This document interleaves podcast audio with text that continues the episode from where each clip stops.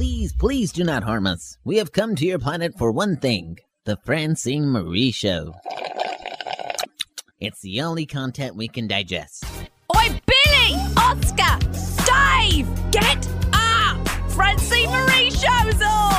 Good morning. Thanks for joining us. I have been waiting for so long to find the right spokesperson to talk about vaping, to talk about e cigarettes, to talk about popcorn lung, to talk about respiratory disease. And guess where I found them? Public Health Tobacco Control Program Supervisor for Mecklenburg County. It's spokesperson Kim Bayha. Hi, good morning, and thank you for having me. I like your last name, Bayha. Bayha. Mm-hmm. Bayha. Okay, so Kim Bayha is the Public Health Tobacco Control Program Supervisor at Mecklenburg County. Yes. And I am so grateful that Rebecca shared you. I'm grateful for Tanisha for sharing that you guys have all these experts. Well, thank you for inviting me. So, with school back in session, unfortunately, so is the use of e cigarettes among youth. Uh, middle school Yes. schoolers are vaping. One of the great public health successes of all time is that regular smoking, smoking of cigarettes, cigars, has gone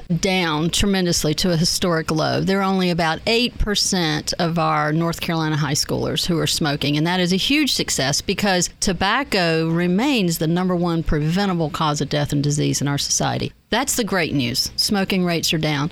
The concerning news, the bad news, is that the use of other tobacco products, such as e cigarettes and vaping, continues to rise. In fact, about 20% of our youth are regular vapors. And then when you break that down by age group, our, our 12th graders, as many as, as 30 to 40% could be vaping.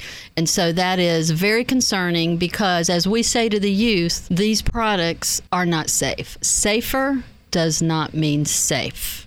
And you brought a lot of tools with you. Yes. Um, this morning, Kim brought in a. Toxbox. You mentioned the jewel to me, and I said, huh, is that J E W E L? No, it's J U U L. Well, with the Juul, which now has 75% of the e-cig market, just in since 2015, they've taken that much of the market share of the e-cig market. Juul looks like a flash drive, and so for youth, it's something that's easy to hide. And the other thing is, it it has that cool factor because it, it's electronic, it's sleek, it's um, you can even buy Juul skins. You can decorate and personalize your Juul. So th- this is a device that has a lithium battery in it. That uh, when you take a draw on it, like drawing on a cigarette, when you draw on it, it activates the battery, heats liquid in the pod, and then you smoke the aerosol. And that comes in flavors. Right. It comes in candy and fruity flavors, creme brulee, cucumber, mint, fruit medley. What do you think about when, when you think of those flavors? You think that that's attractive to youth, and it is. That's what our surveys have shown. That one of the reasons why youth are attracted to these is because of the fruity candy flavors, and that's a concern. When you look at the marketing, it's very youth friendly. It looks like it was being marketed to youth. They may not be now, but in the beginning they were. The Juul was around, started in what, 2015? 2015. Who was it devised, created, designed There, by? there were two Stanford University gentlemen who were tech guys, and they started this cool tech device out in California. And um, that was just 2015. And now it has just grown in leaps and bounds. And, and one of the big concerns is that the type of nicotine, they had a proprietary formula that's called salt based nicotine versus free based nicotine. And it is made chemically such that you take less of a hit, it's less of a harsh hit. And so, because of that, a young person who may not have been a smoker can take a hit and it won't burn the throat. And they're able to put a higher level of nicotine in it, which is nicotine, of course, is a highly addictive drug. And there's not just nicotine in it, there are other chemicals. so would you say there's, what, a thousand more chemicals? You know, a cigarette and a cigar has 7,000 chemicals. I can't believe that. 7,000 chemicals that you're putting into your body when you smoke a traditional combustible cigarette, any kind of tobacco that you light. with these, with all the vapes, either the, the Juul or the other electronic cigarettes or vapes, they're not 7,000 chemicals, but there are chemicals, there are metals, carcinogens, toxins, and um, we're also finding that some of the, the solvent or the oils that are in them, we're not even sure what the impact is on the lungs, and we're finding that that could be a big concern.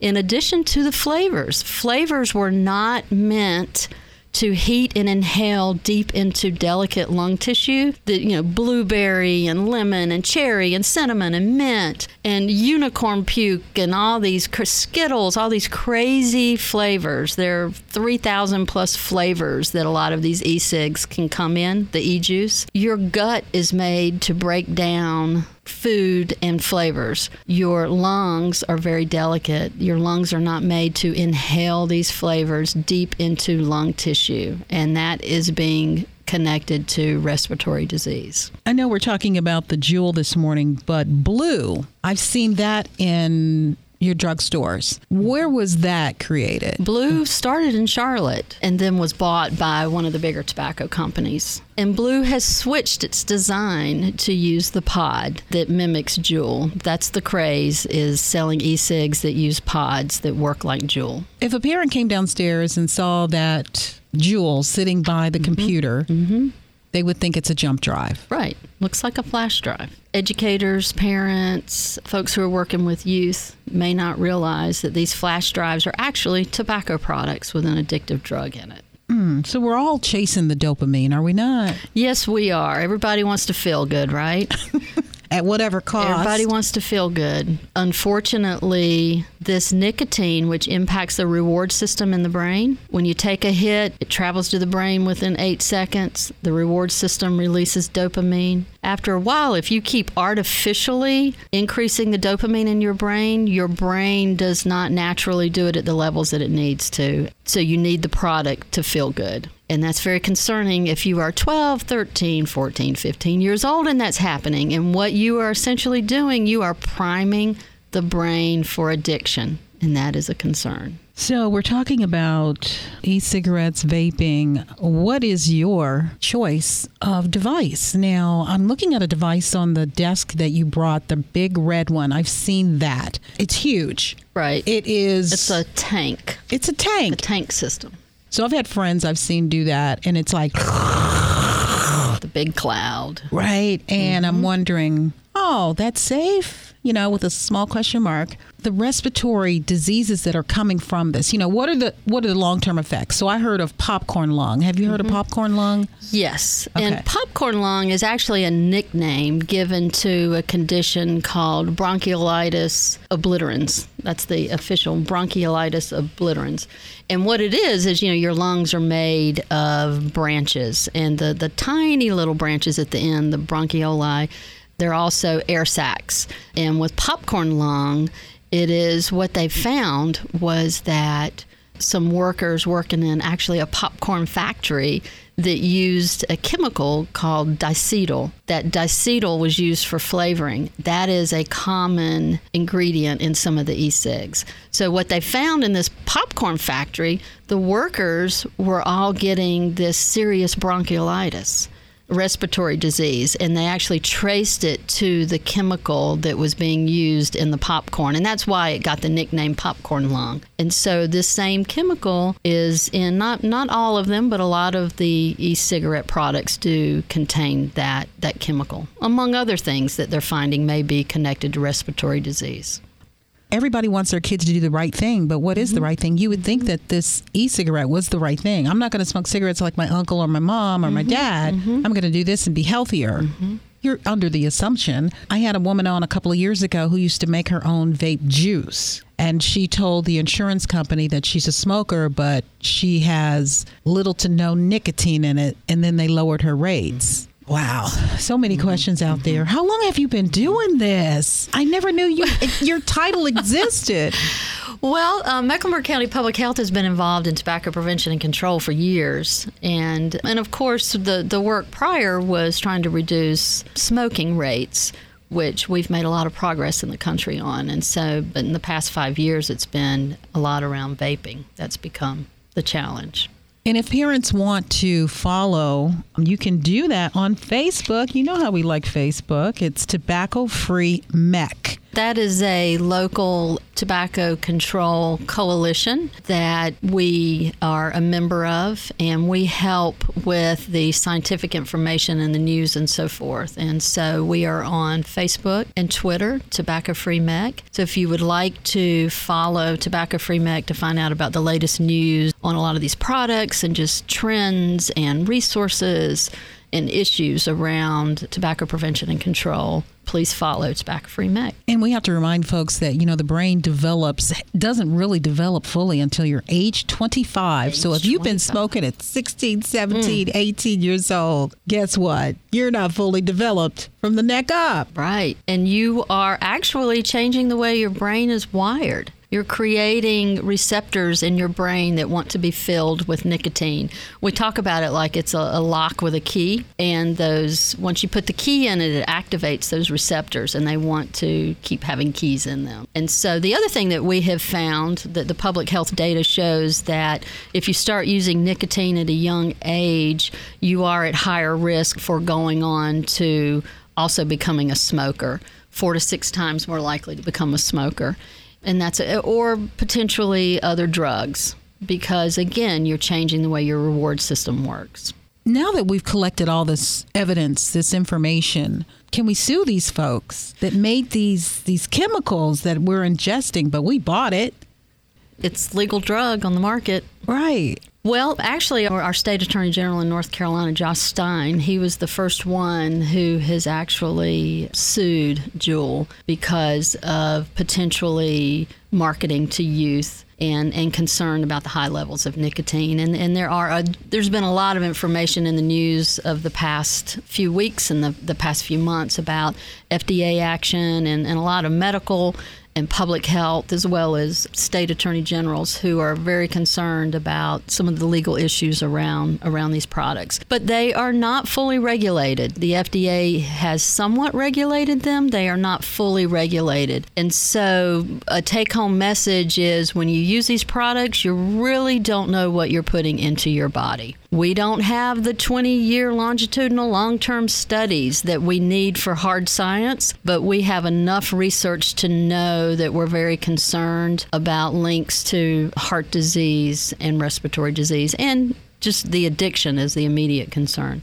Let me start off by saying years ago, I knew of, I had this girlfriend. She had a baby, and before she was pregnant, she smoked. And maybe while she was pregnant, she might, might have smoked. And then when the, when the baby was born, when she was like two years old, she would go around and lick ashtrays. So here's where I'm going with this. If a toddler sees mom or dad or whomever, mm. sister, brother, taking a vape, taking a, a, puff, you know how they like to mimic. Yes. That's I'm what wonder, they do. I'm wondering if that's ever happened. A two year old picked up one of those that was laying on the coffee table or accessible to their height mm-hmm.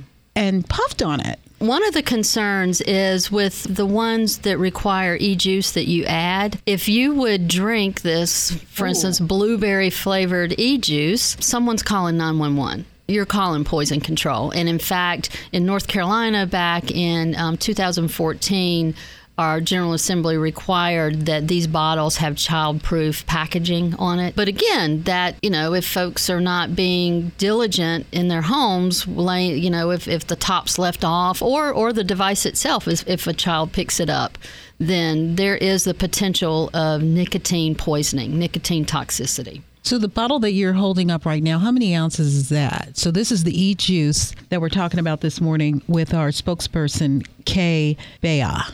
So that looks like about two ounces of juice. About two ounces of juice. And if you swallowed, if we swallowed all this right now, we wouldn't mm-hmm. be going home mm-hmm. mm-hmm. tonight. And again, the, these vary with the the amount of nicotine. This one happens to be a 15 milliliters. Well, it's 1.8 percent, 15 milliliters of, of nicotine.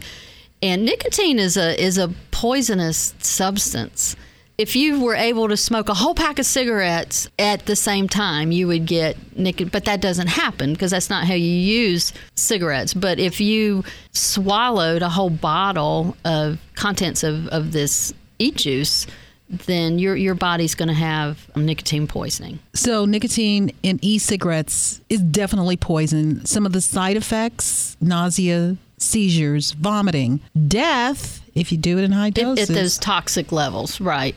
And respiratory depression. Okay, so say for instance, if you were 18 years old and you've been vaping for a couple of years, you know what's your lungs going to look like? That we don't know. we, what we don't really like. know and that's that's part of the the take home message too we don't really know there's actually an investigation going on um, nationwide right now the cdc is involved in an epidemiological investigation about there have been 450 cases of severe respiratory disease requiring hospitalization in young people and they're trying to find out what the common denominator is what they know is that all of those individuals used e-cigarette or vaping devices and so we really don't know and that's that's scary You know, we need to do a part two of this show That'd be I'm learning so much. We you have so much come back. information. So, will you come out and speak to our civic group or Girl we, Scouts? we can we can we can't be everywhere all the time our, our small team but we love the opportunity to educate and so feel free to call Mecklenburg County Public Health. You can also go to Mech Health, our website, and put in a request. Sometimes have to strategically pick where we where we go. Right. Um, and we love to do what we call train the trainers, where we train other folks to carry the message, and that way we can scale up what we do in this community of a million people. Okay, we're talking about e-cigarettes, vaping, all that vape juice. With our spokesperson this morning, Kim Bayha, and uh, she's our public health tobacco control program supervisor. Kudos to you and the team. Thank you. Yeah, get on right now. Social media, all of it. It's tobacco free mech. Tobacco free mech. Thank you, Kim. You are welcome. It has been a pleasure talking to you today about this important health issue. You're listening to the Francene Marie Show. We're popping out for a quick cup of tea, but we'll be right back. This is my jam and jelly, y'all, on the Francene Marie Show. Spread that show out, girl. Spread it out. Sweet strawberry icing.